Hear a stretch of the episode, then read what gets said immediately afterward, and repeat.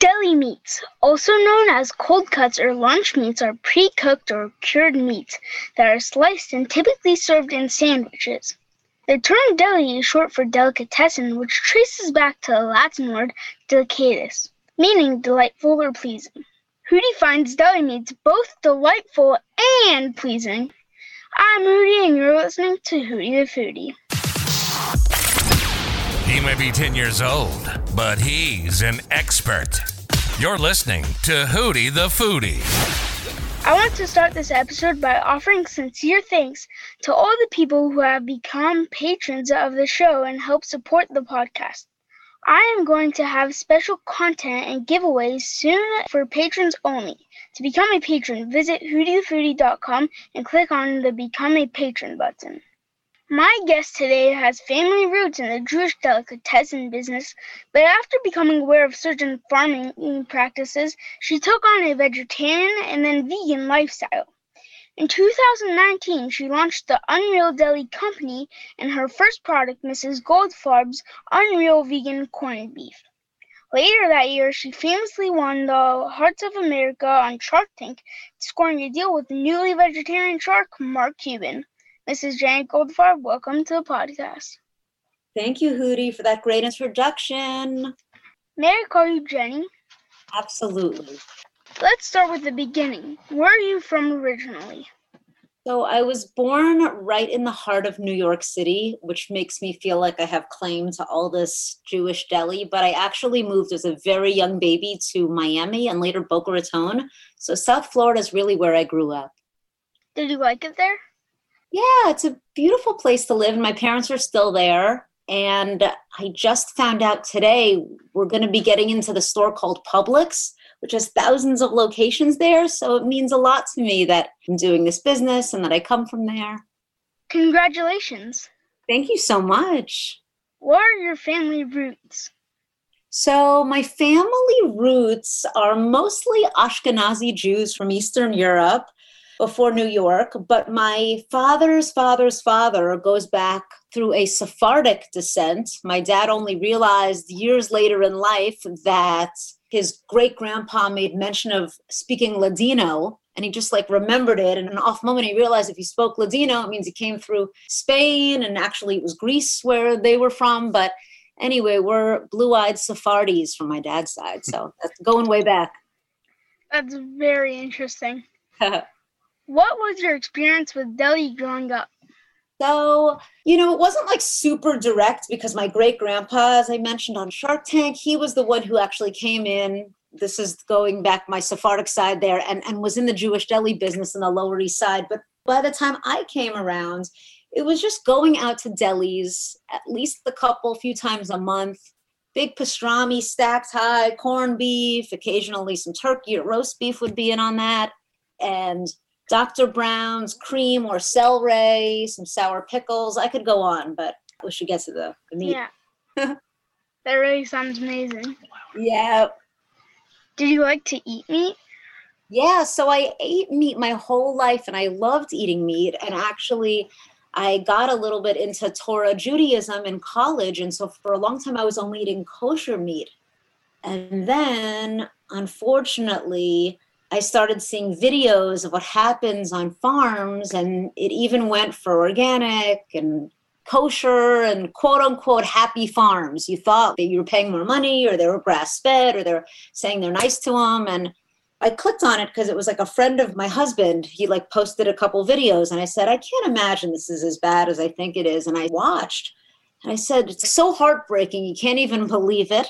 And I told my husband, I said, I don't want to do this anymore. But I really didn't have any experience culinarily cooking or anything. So I had to learn, and that was a very big process. That story of the video, that sounds really sad. It's so sad. You can't even believe it. And, you know, part of being like a good Jewish person is we have to take care of our animals and each other. And so, uh, anyway, I, I see that there are a lot of changes happening even in the Jewish world I don't know if you know this, but Tel Aviv is like the vegan capital of the world. Mm. So, uh, so we're involved in all sorts of good stuff. I didn't know that. Uh, what types of things did you have to learn to start cooking vegan?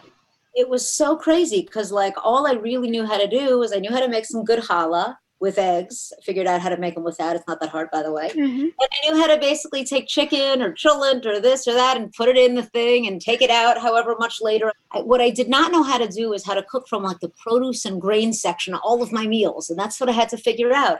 So I bought a ton of vegan cookbooks. At first it was vegetarian, then I realized, look, I got to cut out even the dairy and the eggs. You know, it's interesting in Judaism actually because meat and dairy, they need to be separated because they're like almost toxic in a sense. They have to be separated. And also, you know, all the blessings in Judaism, when you're saying Yeah. every vegan food has like its own blessing. But we would think you'd get a special blessing on meat, but no, it's all she'akol. It's all just like other stuff because the real intent right there in Bereshit was that, you know, God wanted us to eat everything that's growing for free out of the ground. So, Did you miss me? Uh, yeah, so I missed it. So that's what happened. So I missed it so much that I said to my husband, I really want a good pastrami sandwich. And I had to figure out how to bring some certain grains together and make a meaty substance. Oh, and then like the kind of flavors I was having when I had that corned beef and pastrami. So I kind of put those together and came up with something just for my own family to enjoy. Did you have to like taste the meat to make the meat vegan to try to pinpoint that taste? That's a good question. I mean, I- yeah, I guess I did have to have experience eating meat. Actually, what's funny is that we're now talking about coming out with new meats, and we oh, we did come out with one new one, and we're about to come out with another. But people said you should come out with a ham, and I said I know, but Mrs. Goldfarb doesn't know anything about ham. Never tried ham in her life, so we can't do that. But we are coming out with a lot of yummy deli meats. You have children. Do they eat meat? I have three children, and they will tell you, at least the two that speak, that's not a baby, they will tell you that they don't eat meat because they don't want to hurt animals. That's really nice. Yeah, it's super nice. They're good girls. You started a blog about vegan cooking. How did you come up with new recipes regularly? So I was doing a lot of experimenting and cooking in the kitchen, and I just really felt like it wasn't just that I was eating this way because you know it was good for the animals, which is what got me into it. But then I realized we all got a little thinner. We all started sleeping a little better. Our skin looks a little better. I was like, this vegan thing is like good. It's good to eat living foods. Like I realized it's sort of like from a health and other perspectives as I was doing it for the animals. And so, because of that, I was all excited to be looking in different cookbooks and making different things and then trialing new things. And so, I wanted to share it, and that was why that blog started. But yeah, I, I was getting into it. Did you know this? You check this out? There are 18,000 edible fruits, grains, nuts, herbs, seeds, fungi. I, oh, there's like a whole 18,000 most people just eat the same three animals all the time. Sweetheart, 18,000? 18,000. So there's a whole universe. So when you start seeing, wow, the different herbs and things and ways you can make things like, for instance, you can make all sorts of amazing cheeses and milks out of nuts. I'm sure you've heard of almond milk, but there are so many other incredible things like macadamia ricotta cheese and cashew mozzarella cheese, and more and more and more are coming out all the time. What did your carnivorous family think of vegan deli? Well, first, what did they think of me when I said I wanted to be vegan? That's a whole thing in and of itself. Uh, they thought I was a complete crazy person taking my whole family and kids on a crazy hippie crusade. That uh, where were they going to get protein and calcium and all these things that they get even better forms of now? And what do they think of the vegan deli meat? Well, they tasted it and they said, This is bonkers delicious. You should make a business out of this. And because they thought I was so crazy before, I was like, wow, they think this is really good. This must be really good. They're happy to tell me this whole diet sucks, you know? But the fact that they're telling me it's good, I was like, I'm going to roll with this. So, well, it wasn't that quick. First, I was like, I don't know anything about a food business. And then I said, all right, maybe I'll try. So I reached out to some friends because I was a little bit in the vegan food world, remember from that blog? So I had a couple just like loose friends from that. And I was like, do you know anyone that has a vegan food business? I'd love to just ask a few questions. That's a good tip for if you ever want to like try doing something. You ask your little orbit of people. Do you know anyone that does whatever? So one person who was like the assistant of a lady, it's good to be nice to assistants, said, Yeah, I know of this woman. And she has a little line of vegan like dips and she's been in the food world a while. Amazing. So I drive out to Newbury Park here in Los Angeles with a plate of sandwiches and she tried it and her partner tried it and they said it's really good. What do you want to do with it? And I said, Well, I want to make it and try and sell it. And she said, We have a tiny commercial kitchen here for $25 an hour. You can rent it and you can cook it and you have to clean the dishes. And, you know, you can make this thing in a real kitchen because you need a certain kind of kitchen to sell to a restaurant. So I started making it. I was washing all the dishes. And then I go pick my kids up at preschool. And I was pregnant at the time. And the days I wasn't doing that, I was driving around Los Angeles with my sandwiches and all these deli owners, like these Jewish deli owners, I'm talking Canter's, Marc Canter, Arts, Howard Ginsberg, who just ordered a box for me tonight. Factor's famous right there, probably not far from you. Factor's famous deli, not kosher, but all these old Jewish delis, Izzy's, more than just that. I hope I'm not forgetting anyone. I walked in and I said, try this. There are people who want this more and more. And they took a bite and they said it's delicious. So I was in, but I still didn't know if it was going to sell, if I was going to get reorders. And you know what the truth is? People are starting to see more and more of either those videos or they're hearing from nutrition perspective or they're hearing it from environmental perspective and they're trying to eat a lot less meat. And so they're needing stuff like this. And we started selling and selling and selling and getting on the permanent menu fine of these places. Yeah. We're going to take a quick break. We'll be right back with Mrs. Jenny Goldfarb.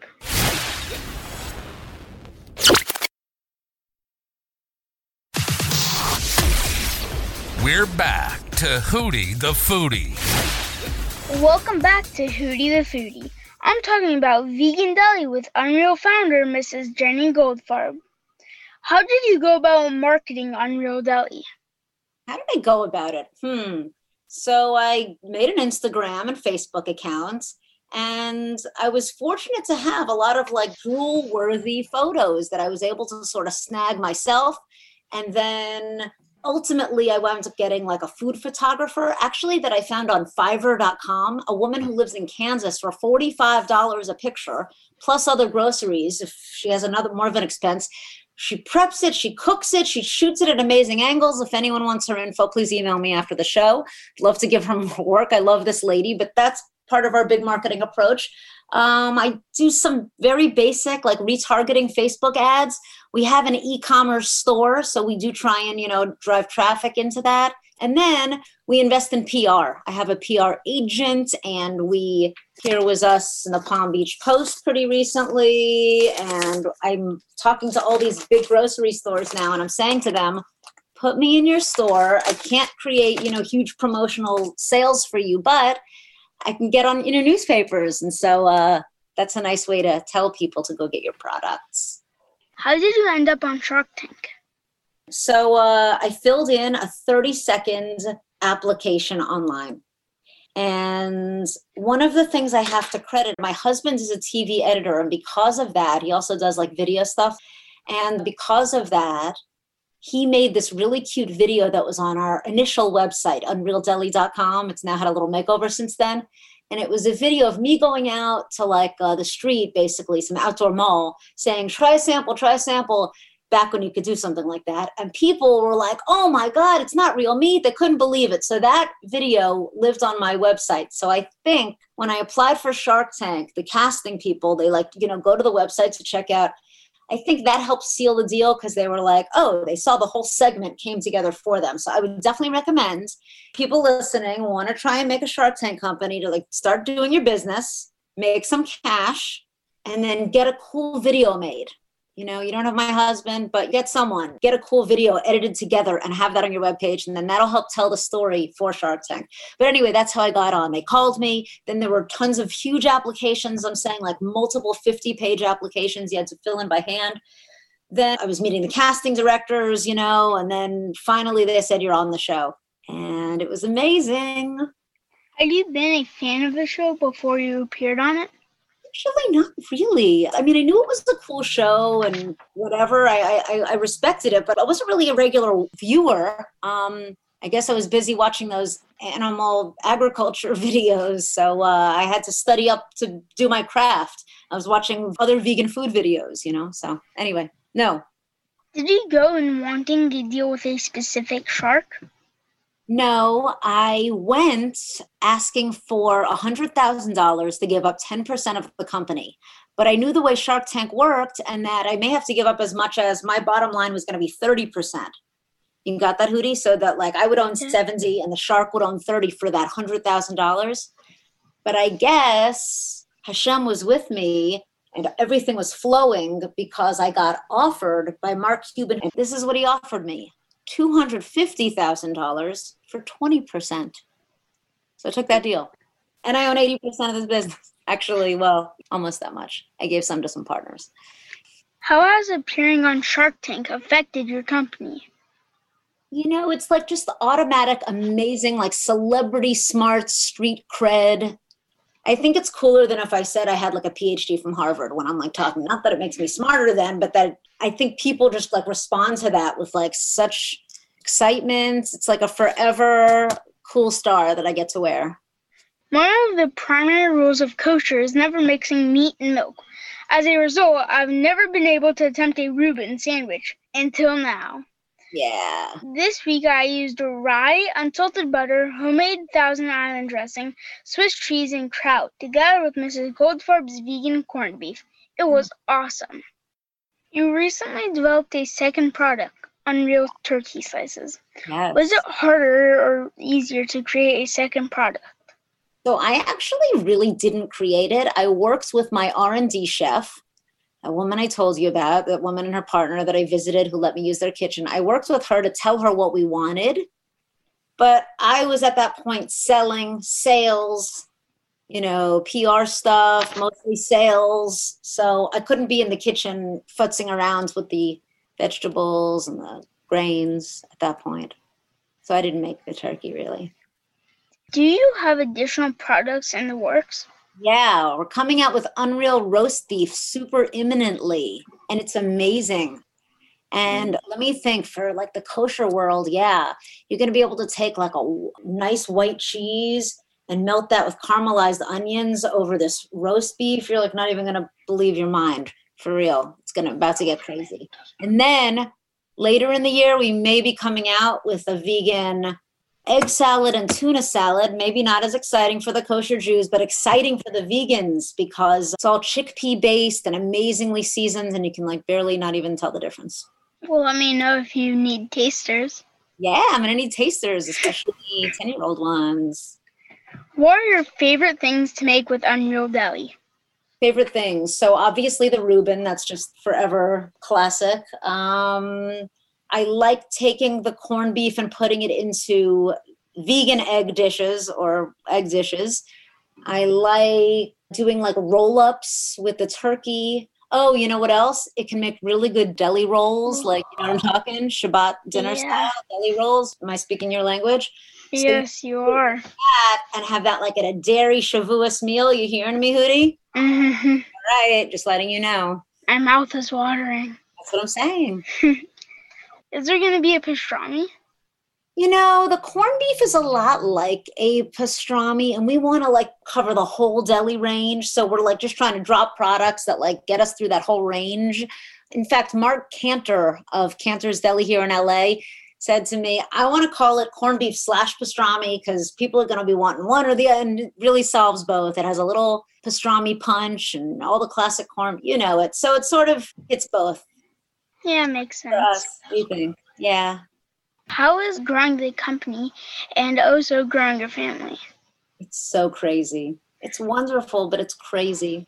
I have a little bit of backup with a nanny for my baby, but then the big girls that are six and seven, almost seven and eight, are home now, of course, and they are doing the virtual school. And even my husband, the editor, is home also. And fortunately, we have an okay sized house that everyone can be in their spaces doing their things, but it's uh, wild and it's wonderful. And it's so special that I have daughters and that they get to see their mom creating this massive, wonderful thing for herself and for the family. So, yeah, we feel really thankful and we celebrate Shabbat, which is how we're able to recalibrate and be together and realize what's important. Do you think your two girls will try to take on your business when they get older? I don't know. We joke about it because I'm Mrs. Goldfarb, so they're like Miss Goldfarb. So we're like, yeah, let them have a cookie company of this or that, whatever their heart desires. If I can help them, you know, have a last name that is recognizable, let's do it. You know, so maybe so. And I credit my little baby because I was just pregnant with her a week when I made this corned beef for the first time, and I didn't even know that I was pregnant with her. And there's a saying in the Talmud that says, "Babies bring mazel," and so she totally did. In fact, when I had her, I made the corn for the first time, didn't even know I was pregnant. So then, as that whole pregnancy, I'm like building the business ground up, initial delis, still making it myself, getting to someone else, the next person with a factory is going to start to make it for me. That's kind of what's happening. Then, have the baby, just in like a handful of delis, right? The next day, I get a phone call Whole Foods, we want to put you in 58 stores right after the baby drops this is like next day. So tell me that's not babies bring mazel, right, Hootie? You should have another baby right away. I'm saying, right? That's what I'm telling my husband anyway. He doesn't agree. Has the pandemic affected the business? Yeah, it did. So basically, right after Shark Tank, we started selling in all these restaurants, like even more than the ones I'm mentioning. Like, uh, I don't know if you've heard of Mendocino Farms or Veggie Grill, but these are like 30, 40 cool sandwichy places, restaurants. And then we had plans to do this big North American expansion with Quiznos because we were doing a test in some locations and they were loving us. And they said, okay, on April, we want you to deliver 27,000 pounds. It was like the most that ever, that number, like, I couldn't believe that number. And then March came along. And of course, that whole deal was on ice. And then aside from the restaurant world, like, you know, being so shaky and not getting that Quiznos deal and other deals, my dad got COVID and it was so scary and he barely survived. I'm glad he's okay now. Thank God, yeah. Me too. Jenny, thank you for joining me. Where can we find you and Unreal Deli online? Thank you so much, Hootie. Well, I want to give some kind of little discount you'll type up in the notes, you know. And so uh, the website is unrealdeli.com. What's your social media? It's all at Unreal Deli at Instagram, you know, slash Unreal Deli or just at Unreal Deli and, and same with Facebook. To my awesome audience, thanks for listening. Please take a moment to share me with your family and friends and to leave a rating or a review in your podcast app. I'm Hootie, I'm hungry, and you just listened to Hootie the Foodie. You've been listening to Hootie the Foodie. We hope you enjoyed the show. We'll be back soon. But in the meantime, make sure to like, rate, and review in your podcast app and follow on Instagram at Hootie the Foodie. Till next time.